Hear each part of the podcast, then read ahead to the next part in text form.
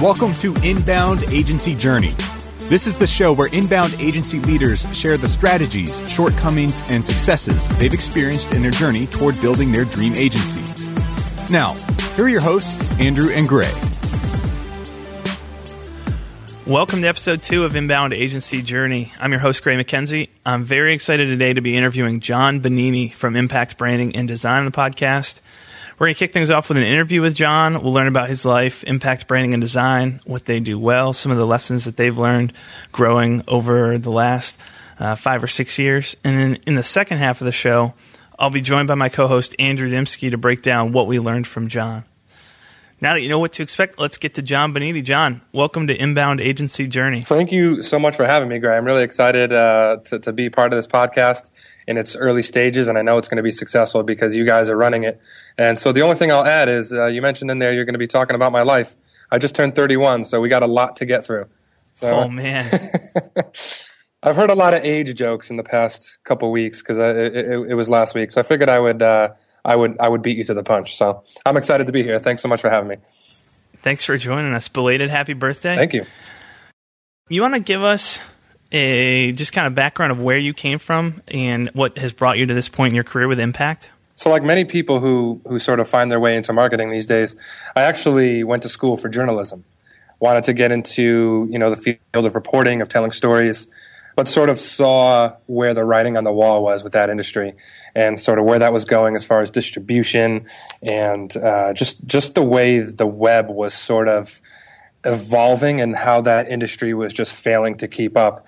So really early on, or sort of midway through college, I was like, you know, I really enjoyed the storytelling aspect of journalism, and I know I can provide a lot with content. So I really got into marketing, and after I graduated, hooked up with Bob Ruffalo, the CEO here of Impact. And at the time, they just needed a guy to come in and sort of manage and facilitate content for clients. You know, Inbound was still fairly young at the time. This was 2011. I mean, it's still fairly young now, but at the time, it hadn't even evolved to the point it has now. And so I kind of came in and was working to facilitate content strategies for you know, a variety of clients, which taught me a lot. You know, I was in and out of, you know, a variety of verticals and industries, you know, all in 8 hours. So it taught me a lot about, you know, working with people and sort of understanding industries and what works for different ones. And then sort of the need for marketing at our agency grew from there. And it was just the next logical step. Bob asked me to, do you want to take over the marketing here? And at the time, we were only 8 people. I said yes. And he gave me full autonomy and trusted me. And I took it from there. And I built, you know, a marketing engine that I felt could sustain us over time and built, you know, focused heavily on quality content and, you know, helped grow our leads by 500% in just 2 years. And what started as an 8-person company when I was here is now just under 40. So we've grown a lot in those 2.5 years, or 3 years now. And so, yeah, that's really what brought me here. Wow, that's awesome. That lead growth is something I've talked to a lot of folks who've looked at your example and done a lot of things to try and copy that and just kind of imitate that success that you guys have had. For folks who aren't familiar with Impact right now, you talked about the business starting up in, did you start in 2011? No, Impact was founded in 2009. And at the time it was just a design shop. So there wasn't really any residual income. Nothing was retainer based. Everything was project based. And, yeah, and Bob sort of saw the need to create an agency that had, you know, if it was going to have sustainable growth, he wanted to get more to a, you know, a retainer model and, build more relationships and have it be a relationship-driven agency rather than a one-off project. So, yeah, they were founded in 2009, which was before I was here, and became HubSpot Partners, I believe. It was late 2011. So right when I came on board, it was really the start of the Impact HubSpot relationship. Awesome. John, do you guys, are there niches or verticals or industries that you guys specialize in? Yeah, so early on, there wasn't. You know, when you're a smaller company, as I'm sure many people can empathize with, you sort of you sort of skip that luxury because you need to pay the bills. So early on, we would take on clients who we knew we could help, but over time we've seen patterns. And primarily now we work within the B2B space, but more specifically with software companies and technology companies and even consultative companies. And the reason is software and tech companies, their audience by nature already sort of lives online. They're researching solutions online. You know, you're not really looking for, cloud-based storage applications in the yellow pages. So, you know, their audience is already kind of online. You don't have to convince their audience to get there as you would with, you know, even some manufacturing companies, legal, financial, healthcare. Some of these industries are still heavily predicated on being found through referrals or offline methods. So we focused heavily on software and tech and consultative, really, because if you think about the genesis of Inbound, it really focuses on, you know, putting out quality content and educating people, and consultative companies are all about that. So the content may already be there, maybe just not in written form. So you kind of just have to, you know, get the intellectual property out of their brains onto the site in some way and into some sort of sustainable content strategy, like a blog or videos or what have you, or podcasts. And so it's a lot easier to do with consultative companies like that. So that was really the thinking behind our niche. So yeah, we do focus on software, tech, and consultative companies that operate in the B2B space. And more specifically, you know, I don't want to bore everybody, but more specifically ones that have, you know, less than 150 employees, because once you get that high, they either have a really large marketing team, and navigating that hierarchy can be pretty challenging at times. So there's a lot of specifics that go into it, but that's the general target market that we're going after. Got it. That's awesome. It is hard to get to that point where you start saying no to folks from certain fields or industries, sure, and start to narrow it down. But that's the riches are in the niches, so they say. Yeah, absolutely. And it's hard too to convince executives of that too. You know, we had partners here early on. I'd be like, so you guys want to narrow the focus but continue to grow, and you sort of have to convince people that that's how you grow, is by narrowing the focus and becoming experts and being able to sort of have a wash, rinse, repeat method once you learn certain industries inside and out, and you make your clients more successful, and as a result, you develop a reputation. So, but yeah, it's challenging to get there. That's definitely true. John, as you're taking prospects, leads, and clients from these industries and working with them over a long period of time, one thing that you mentioned to me that you guys excel at right now is kind of positioning yourself from the beginning for success in those client relationships. Could you tell us about what things you're doing, what that process looks like, and what some of the results are from having set the stage right from the beginning of that relationship? Yeah, so first off, you know, as somebody who is in charge of marketing here, but also has, plays a big role in new business development as a whole, we don't really sell in the traditional sense. And, the way we approach any new relationship really is it's very consultative at the beginning through the sales process.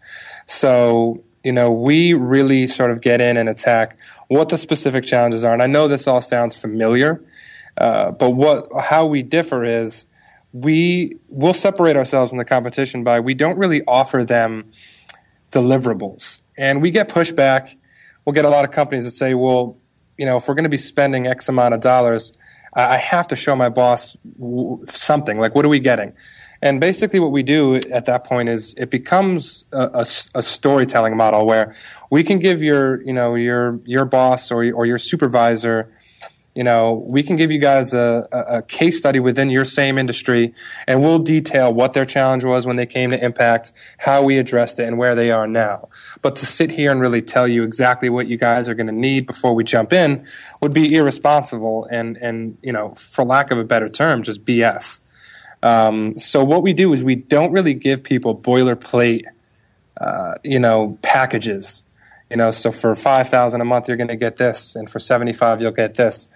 It was challenging at first because there was a lot of pushback, you know, well, how many emails are you going to send? How many blog posts are you going to write?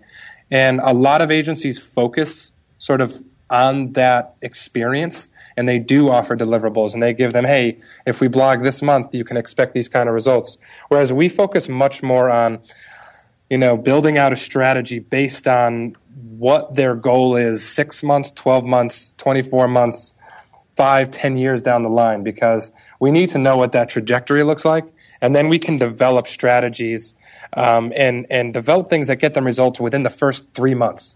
So it might not always be about a website redesign right off the bat. It might not be about blogging, you know, because some people might be getting 250,000 visitors to the site a month, so they don't want to hear about blogging. They might have a conversion problem. So we take a much more traditional agency approach rather than this is inbound marketing, it's blogging, it's social media, it's emails, it's not reaching out to people unless they ask you to, and here's the boilerplates, here's the different packages. We've strayed away from that, which you know, many agencies are still doing. And we talk to a lot of clients now who have great success, and we like to learn more about them as we go along. And we ask them, you know, why did you choose us? You know, just so we can develop more marketing materials that appeal to that mindset. And it always comes back to, you guys were more consultative with us. You know, you guys were, you know, we went to other agencies and we told them our problems. They'd come back 2 days later and be like, here's your boilerplate package. He's like, we went to you guys. You came back a few days later and you had a really specific, you know, strategy for getting us to where we got, and what you guys actually listened to us. And it kind of validates the fact that we went down that road in the first place. But that's how we really go about setting clients up for success. Everybody likes to say that it's all about the customer and it's about listening to them and getting to know their audience at first.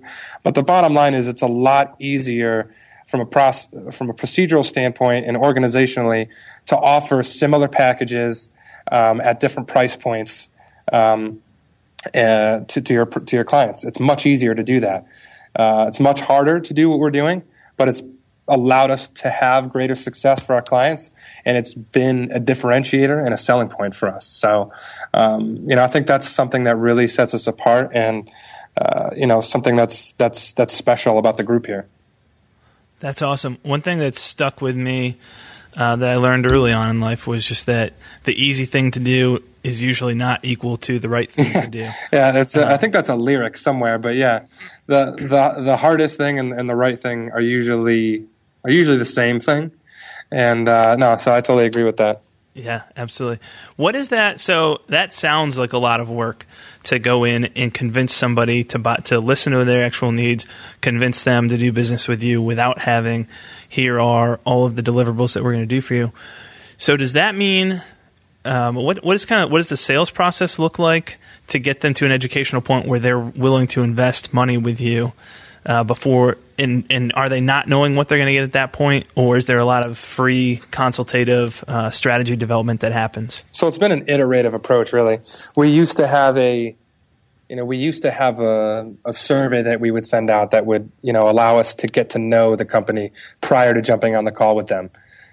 It was sort of like the Marcus Sheridan method, where when he used to work for Riverside Pools, he would send out an ebook that would educate all of his, you know, potential clients to read up about the pool. So when he got there, they could get right into brass tacks and not have to waste time. They would already be educated.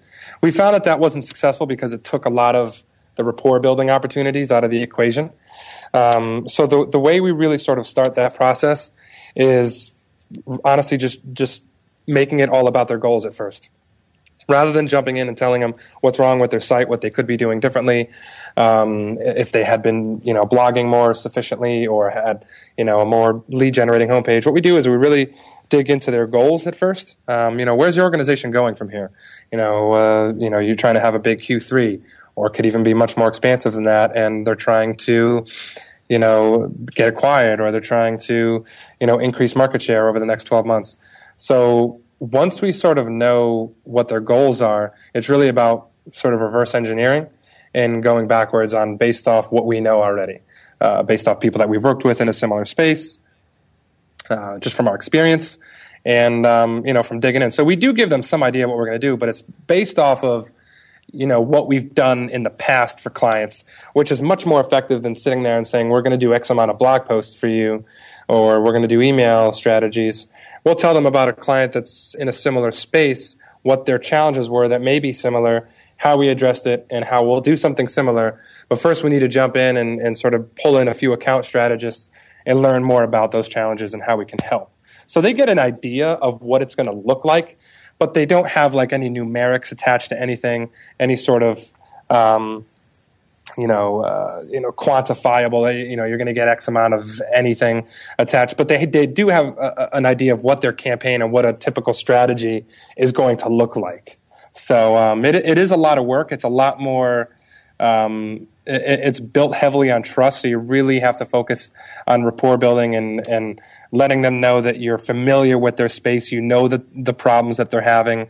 You know, a lot of people in software have trouble moving people from freemium users to paid accounts. So once you are in that space and you're playing in that sandbox for a little while, you notice consistencies like this, and you can empathize with them. And once they know you relate to them and get their problems, the rest is honestly easy from there. So it's big on relationships and focused heavily on really painting a real clear picture on what their success looks like, and then getting them excited about the type of strategies we put in place that can achieve that and have achieved that. Right. Got it. Okay. So you're still giving them some idea of what's going to come, or kind of preparing their expectations from the beginning, but it's not at $5,000 a month, you're getting 12 posts a week and one email campaign a month and absolutely whatever else the deliverables are. Because anybody who tells them that is really, it's just blowing smoke, because there's you don't really know what any of that stuff will do. Right. You can't tell. You really have to get to know their company more than just a few phone calls. Because how long is a sales process before you get to that point? 5 hours? You know, right. And you already can tell them that X amount of this and X amount of that is going to get them to. It's not built with the customer in mind. So yeah, that's something that we struggled through early on. Here at Guava Box had here's where we'd like to start people. We want to start them at $3,000 a month. What we'd like to be doing deliverables-wise is this. And it's all focused on what would we like to be doing. And ultimately, business isn't about what would we like to be doing. It's about how can we help solve the customer's pain. If we can do that, we can succeed. Sure, yeah. And you have to balance that and also the client pushback, because if they are the direct the direct contact, the decision maker, they want to know what they're getting, and if they're not, their boss wants to know what they're getting. So you're sort of balancing those two challenges right there that you just mentioned, and trying to, you find out sooner or later that the ones that do need a menu of deliverables like that might not be the right people for you, and that goes back to what we said earlier. It's hard to say no at the beginning, but you hope that you build the equity with the clients you do have, build a reputation, and hopefully you can scale to the point where you can say no and start identifying, you know what, I don't know if we're going to be a right fit for each other, because we're much more built around your goals as an organization. So, yeah, it's something that you learn over time and iterate on constantly. No doubt. That's awesome. Well, hey, let's shift gears a little bit, John. I want to know about something that you, either personally or Impact, kind of you corporately as a company, something that's been a struggle that you've had to overcome in your growth trajectory? Sure. Without a doubt, it would be scaling and hiring talent. As a company who's grown from 8 to 40 people within a 2-year time span, and we're not in New York or Boston, we're right in the middle, but many people think that that's a good thing, but you actually lose a lot of people because they're attracted to, the big city environment. So building an onboarding process that gets that brings in the right people, and B, gets them up to speed quickly, because if you're growing to 40 people in 2 years, that also means your client base is growing rapidly. So we need people to service these accounts. And we can't have anybody that's on an account that is learning on the job. So our biggest challenge was always, how do we get the right people in here that want to be here, that are passionate about marketing, passionate about working with businesses, and then how do we get them up and going in a reasonable amount of time so they can start making an impact with, our clients? So again, that was something that's been iterative and that you just learn over time. And, our hiring process has evolved several times. It's pretty airtight right now. We know what we're looking for, but we know the right questions to ask. We know the right places to put out, job postings. So we'll run 30 phone screens and maybe bring in 3 people for a face-to-face. And our onboarding process is huge, not only from a standpoint of we need to get them up and going to service, but we also need them to become an integral part of the team and part of the culture here, which is very important as well. So we have, we have a chief people person here, as we like to call her, Natalie Davis, and she's sort of put in a really good process for bringing in people where they'll come in and I haven't seen people learn this quickly since I've been at Impact. This is something that's probably only been in place for the past 2 months, I'd say. And we've hired, we've brought in a lot of new exceptional talent in the last couple months. And to see how these people are progressing in this new system and, they kind of bounce around and learn from client service. They learn from marketing. They learn from sales. There's a whole process built out for them. Every day is accounted for. They're learning from different people every day. And it's so educational and so hands-on that these people are like, man, these guys are going to take my job in a couple months, So our biggest challenge, honestly, and I would say it's always going to be our biggest challenge because we have to give that the respect that it deserves. All right, John, so you just said that you'll always see hiring as one of the most important pieces of your business. Can you tell us about what the ramp-up time looks like from the first day that you hire somebody to the point where they're ready to work on a client account? Sure. Well, obviously it depends on what level they're brought in at. So if it's a level 3, account supervisor or an entry level marketer, it all depends. So if it's entry level, you'll probably see it within the first 2 months, and quicker if they're higher up than that and they've already handled accounts, managed accounts that $1 million accounts. They'll come in and they just need to kind of get the lay of the land, learn the processes, meet their clients, and then they're good to go. So the entry-level marketer is the one who is shadowing and sort of that sort of thing for, I'd say, a month or two. But I'd say within 60 days, they're in their hands-on and they're making a significant, impact. So, it's a little shorter when somebody comes in with experience, but they still have to learn the ecosystem here. Nobody just comes in and plug and play. I'm sure that's the same at any agency. You got to learn the lay of the land, how things work, meet the clients. Everyone has a different system and a different process, so it all depends on the person, but most importantly, the position in which they're being hired for. So, for sure, that makes sense.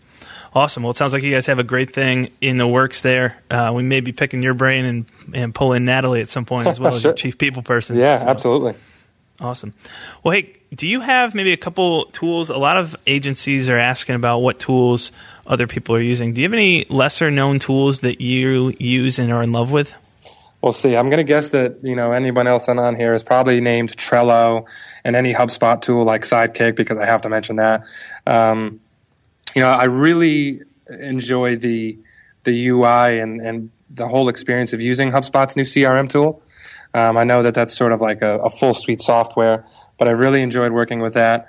I also use a tool that's super, super cool, and it's reasonably cheap. Anybody can have a 14-day free trial, and I think it's like $7.99 a month. It's called Gauges, so it's GAUG.es, and it's live data. So we all are in the business of, we all have the data we need on how many clicks our blogs got, how many people visited our website today.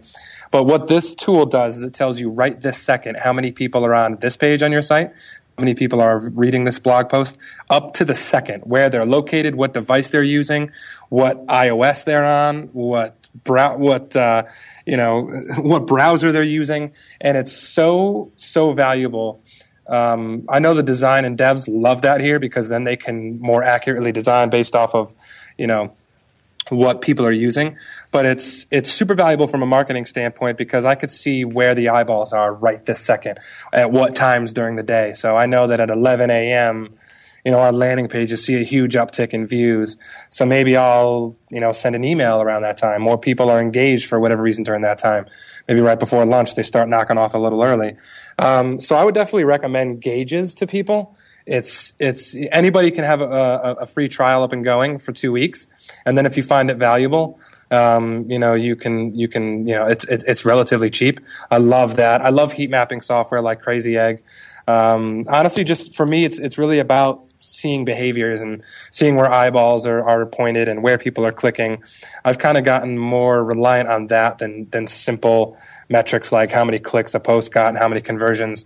Because if I'm going to have any sort of predictive analysis and be able to replicate what succeeds moving forward, I need to know more than that. I need to know behaviors and times of day and where eyeballs are looking and where people are scrolling. And so Gauges and Crazy Egg are two things that I rely heavily on right now. They're super cool companies and love the product. That's awesome. Both of those are great tools. I haven't used Gauges yet. I've played around with Crazy Egg, but I've been on the Gauges website. I've got it up right now. It looks awesome, so I'm going to have to play around with that. Yeah, definitely. Great. Well, hey, let's shift gears one last time here, and I'm curious to know about what makes you personally tick. And so if you could, one of the questions that I love to ask people is, what does your morning routine look like? What are the key building blocks to kicking your day off the right way? Well, I'll eliminate coffee from that, but I'm extremely extroverted, so a lot, even sometimes to a fault, probably. So for me, it's a lot about communication. And so in the morning, I'll have stand-up meetings with my team. Just a brief: what are we working on? Where are we at? What are we inspired by today? Getting up. I can't just come in and have everybody jump into their work. So it's really about sort of opening that dialogue early in the morning, which, thankfully my team, they're morning people. So they appreciate that. But it's really about opening the dialogue in the day and early as possible and just start the collaboration. I work very well when people are disagreeing with me. That sounds weird, doesn't it? I work well when people are disagreeing and bringing ideas to the table and we're collaborating. I'm not the type of manager or supervisor that passes my ideas down and that's how we're going to do this. Let's implement it and let's go. And I've never been that type of manager. I think the way you manage creatives can't be like that. So in order for that sort of relationship to work, you always have to be in constant dialogue and communication with each other. So really the morning, it's all about that. Just, taking everybody's temperature. Where's everybody at? What are we working on? What's not working? What is working? Are you pissed off at me for anything today? And just, getting everybody talking. I can't start a day without that, and I think our team has become reliant on that too. It's really effective. It builds team rapport. Everybody knows what everyone's working on. Everyone's aligned. If you have questions on what you're going to need from people throughout the day from a resources standpoint, that gets out of the way early. So really it's about coffee, coming in and just, jumping right in and collaborating and talking and having a stand-up meeting and going from there, because I think if you're going to have meetings, have them in the beginning of the day and spend the rest of your day doing, because I'm not a meetings guy. So if I can get that out of the way in the morning and get everybody talking, and then the rest of the day we just get what needs to be done. I find that I'm more successful, the people working under me are more successful, and as a result, the agency is more successful as a whole. So it's a lot of fun that way too. That's great. So your stand-up meetings, you're literally standing up for those meetings? Oh, yeah. We have to stand up. And I'm the oldest guy, so if I'm standing, then they could all stand too. So no, it keeps you it keeps us disciplined. So if everybody sits down, you might get too comfortable and you might dig into something a little more. And it's not about digging into things. It's about let's update everybody on what everyone's working on. What do we need from each other today? What challenges are we faced with? And, let's move on and GSD, get shit done today. So, but yeah, everybody is literally standing up. I haven't heard anybody complain about that so far. So we have a lot of standing desks here. I think we're at the right time to have stand-up meetings. People are very conscious of how much they're sitting in this office. So, I think they appreciate that, especially early in the morning. You were sleeping all night. You could stand for a little bit. That's great. I love it. I'm at my standing desk right now, and I'm fully embracing the trend. Oh, it's great. It's great. That's awesome. Cool. Well, John, where can folks find you online? What's the best way to connect with you? Twitter. I'm probably most active on Twitter. My handle is @Benini84, so I'm dating myself. On Twitter, I'm pretty active. Or just find us at the Impact blog, and I'm never too far away. So just reach out on Twitter, and I love to trade ideas and, talk about, how other people do things and, And honestly, that's what it's all about for me. It's just doing what we're doing here, Gray, and just trading ideas and learning how other people approach challenges. And no one ever has the right way to do things. We all just have different and unique ways. So I love to hear those and sort of incorporate what I can. So feel free to reach out. I always love a good conversation. For sure. Awesome. Well, John, we appreciate having you on today. Appreciate all that you have shared and that you're doing. We will put notes from this conversation on the show notes page, which is doinbound.com/podcast. In a couple moments, Andrew and I will be back to break down what we've learned from John. John, appreciate having you on. Thanks for your time. Great. Thanks so much, man. Take care. This episode of Inbound Agency Journey is brought to you by Do Inbound, the world's first project and process management tool built specifically for inbound marketing agencies. If you want to learn how to manage, track, and scale your inbound agency with a pre-built and proven system, visit doinbound.com/journey. Again, that's doinbound, all one word, .com/journey. Now, back to the show. Welcome back to Inbound Agency Journey. This is Andrew, and we are going to recap Gray's awesome conversation with John Benini from Impact Branding and Designs. So, Gray, let's jump right in. What was your biggest takeaway from your conversation? Yeah, Andrew, I love the conversation with John. He had so many good things to share. One of the things that stuck out to me right off the bat was him talking about the processes and the weight that they've placed on having processes in place in order to scale their agency. They have grown dramatically over the last, I guess, since 2009 when Bob started the agency. So in the last 6 years, they have grown at a very impressive clip. And so just talking about the processes that they've put in place, having Natalie, whose full-time job is focused on processes and people and getting folks onboarded. They've just placed a lot of importance on that, and it's paid off big time for them. Yeah, I agree with you there. You got to practice what you preach, and the way they market their agency is fantastic, and I think that their growth has been attributed to that. And I tip my hat to Bob, who just recognized the importance of practicing inbound marketing if you want to be an inbound marketing agency. So that is it's kind of a cue to anybody, and we saw it work at Guava Box that when you just get out and practice what you preach and make time for it, it will produce benefits. And I think that they're seeing that right now. And I think that they practice a lot on themselves so that they can go and then apply that knowledge to their clients. And that keeps their clients moving forward, which, it kind of just continues to feed itself over and over again. And one big takeaway, we got a chance to hang out with the Impact crew up in Boston this past weekend at the HubSpot Partner Growth Initiative, and I thought that was a fantastic event. And one of the cool things that John mentioned was how he tests everything in his own marketing, because then he can take the results of those tests and blog about it. So it's like a continuous cycle. When you test what you do, you can go back and just create more content with it. I thought that was awesome. Yeah, I agree with that. One thing that we hear a lot is, well, we're not Impact Branding and Design. We don't have a full-time marketing person. And you look, it's really easy as a smaller agency, a younger agency, to look at some of the agencies, especially HubSpot partners who've been more successful, and say, well, they got there because they had this advantage, or they were able to bring on a full-time marketing person. And just to hear John talk about the investment that they made and recognizing the importance of marketing early on, like you talked about, I wanted to just share one tip that's been really helpful for us and was incredible to kind of jumpstart our marketing efforts early on was we didn't have the budget to hire a full-time marketer right out of the box, and we were scrambling with client work and a lot of other things.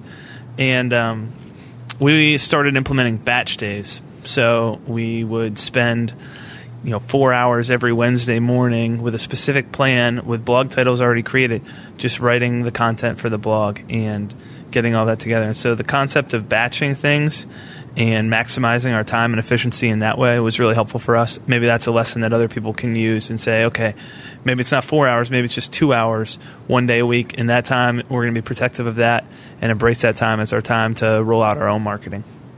Got to make it a priority. And it doesn't matter if it's written word, if it's podcasting like this, if it's video, you got to be doing something because people are listening out there and they want to follow the people who are leading the way.